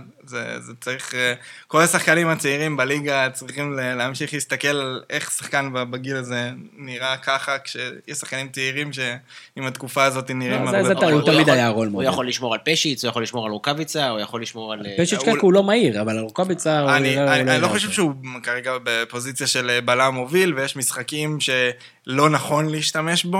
אה, אני, אני חושב שספציפית, זה, זה קצת מוזר לי שהם המשיכו להשתמש בו גם נגד מכבי פתח תקווה ספציפית של ליאל עבדה. אה, זה היה ברור שהמצ'אפ הזה הוא ממש בעייתי לביתר, אני חושב שבמצבים האלה צריך או לעשות התאמה ש, שעוזרת לו במקרה הזה, או לא לשחק איתו, אבל בתור בלם ליגה לגיטימי, אני לא, אני לא חושב שיש פער בינו לבין הבלמים של רוב הקבוצות בליגה. ב, ב, אתה אומר לרוב המשחקים כל זה לא דורש מהירות?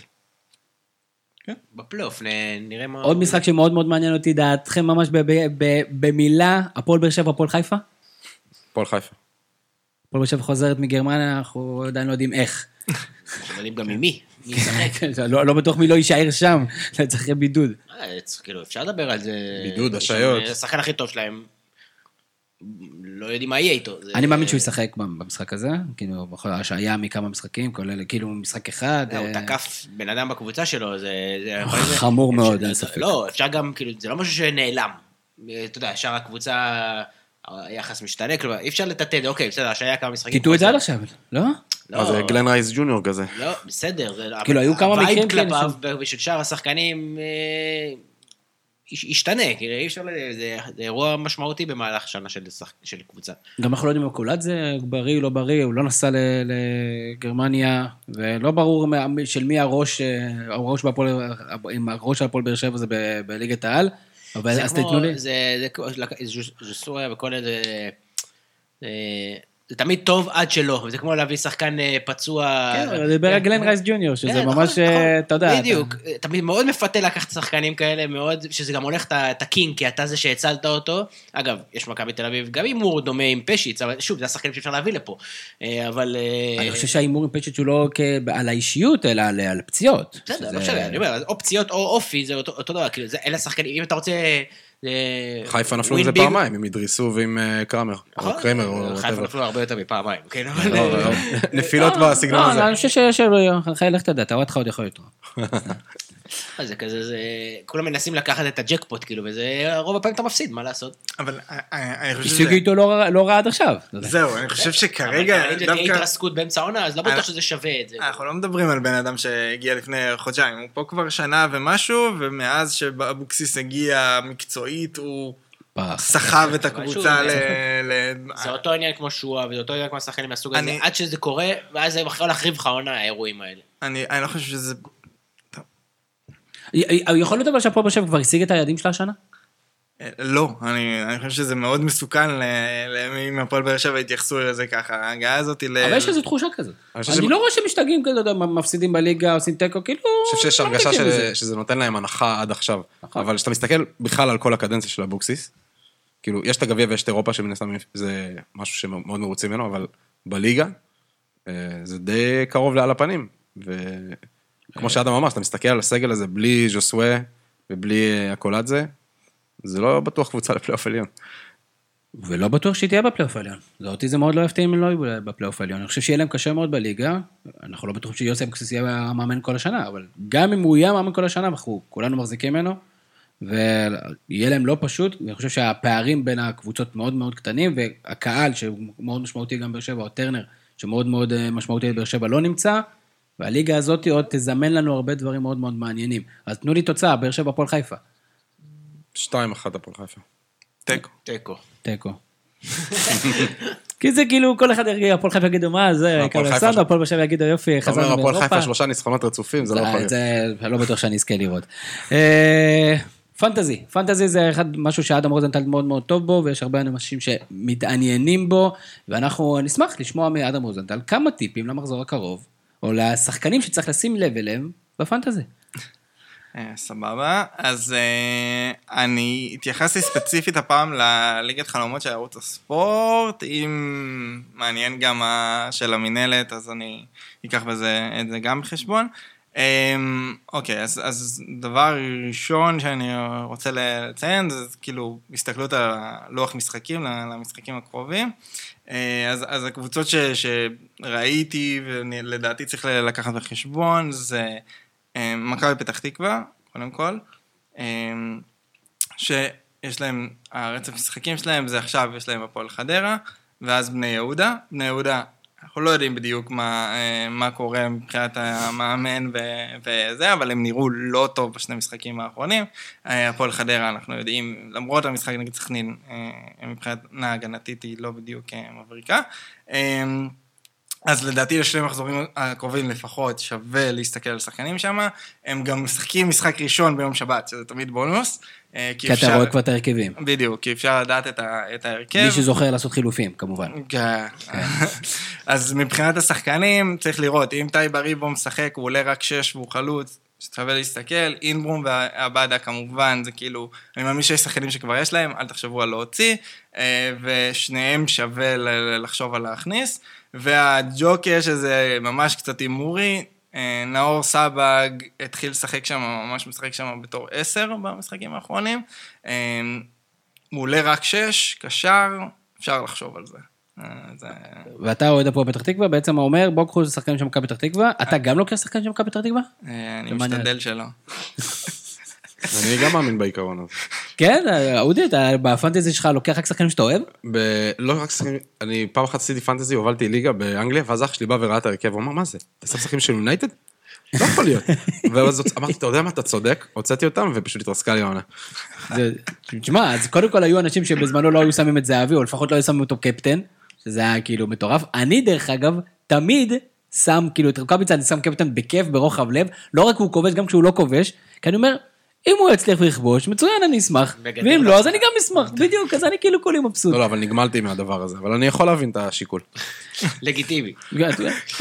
אה, אני ממשיך שנייה, כן, סבבה? אה, עוד קבוצה לשני... כאילו, כן, צחקתם על הדברים האלה, בואו בבקשה תנו לי להעביר את מה שאני רציתי, מה שאני כתבתי פה. כן. אה, עוד קבוצה לשני המשחקים הקודמים, דיברנו על זה הרגע, הפועל חיפה נגד הפועל באר שבע, שנראית לא טוב בליגה וחוזרת מאירופה. אה, המשחק השלישי מעכשיו, כלומר אם מסתכלים שלוש משחקים קדימה, יש לה מכבי תל אביב. אחרי הסגר השלישי כאילו? יש לה מכבי תל אביב, אז קחו בחשבון שזה ממש רק לשני מחזורים, אה, באמצע יש להם סכנין, אני חושב שבאר שבע וסכנין זה רצף כן להכניס לשחקנים. אה, נס זמיר, גם דיברנו עליו בפרק, עם ההתפוצצויות שלו איך שימשיכו, והגנתית, יהב גורפינקל הגיע לשם בהשאלה, עולה רק שש. לחלוטין השחקן ששווה ל... כאילו כל הרכב של השחקנים שהם שישה מיליון.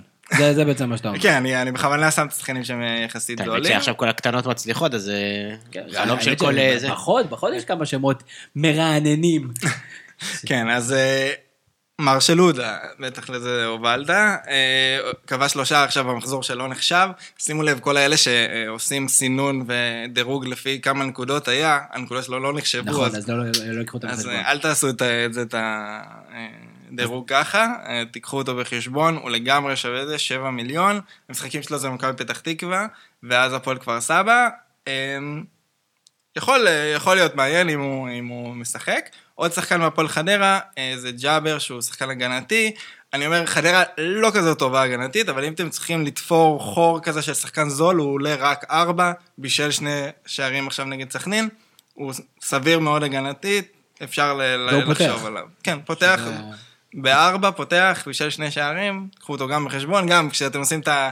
לפי נקודות, אתם לא תראו אותו למעלה, כי המשחק באמצע שבוע לא נחשב. אה, שחקן אחרון שיכול להיות הפתעה, שאנשים או שיוציאו מההרכב או שלא יכניסו עכשיו. אה, שגיב יחזקאל, משחק הקרוב, משחק דווקא נגד מכבי תל אביב. אה, כאילו המשחק... לא, לא עכשיו, אלא המשחק אחרי זה. יש לו עכשיו סכנין ואז מכבי תל אביב, שזה הרצף תמיד.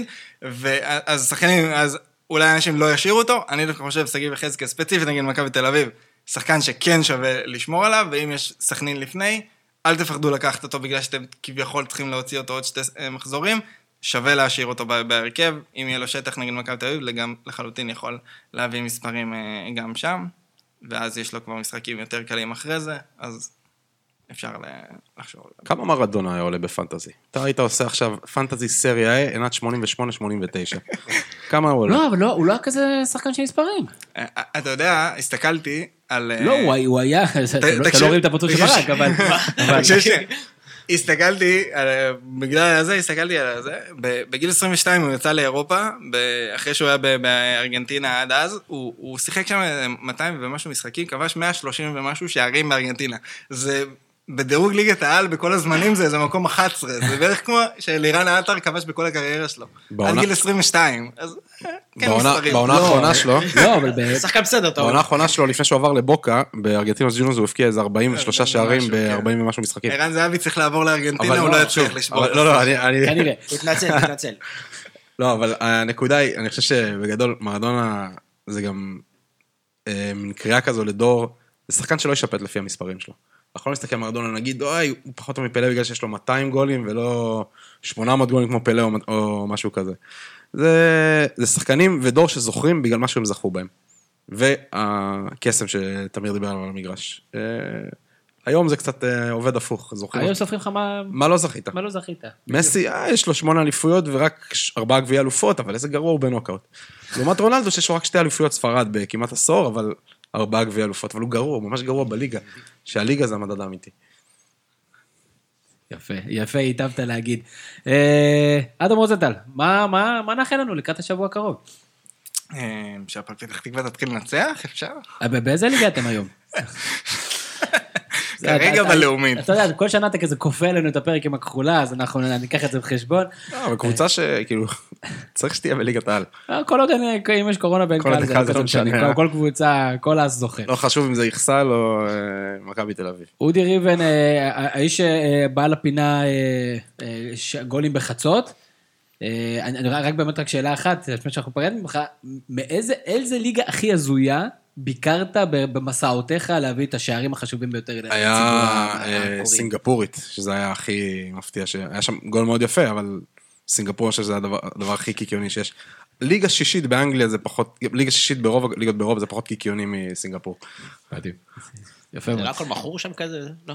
יש מצב סינגפור, האמת, רוב המאפיות ודיבורים על הימורים באירופה זה קשור ל... שתמיד כשמפרסמים את התוצאה של המשחקים של הפועל פתח תקווה, כמעט תמיד יש תגובות של סינגפורים שכועסים על התוצאה. איפה? באיזה- באיזה בדף פלטפורמה? הרשמי של הפועל פתח תקווה. באמת? של סינגפורים? לא, המאפיות הס- המאפיות הם הסינגפוריות הם כועסים על. התוצאה. כל ההימורים שם, כן. אה, ראיתי את זה בשעת שיא. ראיתי את הסיפור הזה. וברק קורן, אה, כרגיל, תודה רבה על כל אה, הביצוע וההכוונה ועל זה שאתה אה, דובק פה הגעתי- למרות הכל. הגעת למרות הכל, למרות הבטחותיך החוזרות ונשנות, חבל שאתה לא בן אדם של מילה, זה נכון. אבל כרגיל, סאקר, סאקר. לחלוטין, אנחנו נמשיך לאמת אותך עם ההצהרה הלוחמנית שאמרת פה היום, אני סתם מנסה ככה, אנשים שאומרים, "אה, איזה איזה הצהרה לוחמנית הייתה פה, ויחזרו. אה, אל תשכחו שאתם אה, לדרג באפליקציות שלנו, אה, ככה נדע שאתם מאזינים. אנחנו מקבלים הרבה פידבקים מכם, מאנשים שלא ידענו ששומעים את הפודקאסט, אז קודם כל ספרו לנו, זה תמיד נחמד לנו. דבר שני, תדרגו אותנו, זה גם נחמד לנו, וזה גם כן יגרום לאחרים לראות אותנו. זה כזה סוג של מעגל כזה של אנרגיה שאתם יכולים להשתתף בו. אני הייתי תמיר זוארץ, שיהיה לכם המשך ערב נהדר. יש לי פודקאסט, מה זה פודקאסט? זה כמו חדשות. יש לי פודקאסט, מה זה פודקאסט? זה כמו חדשות.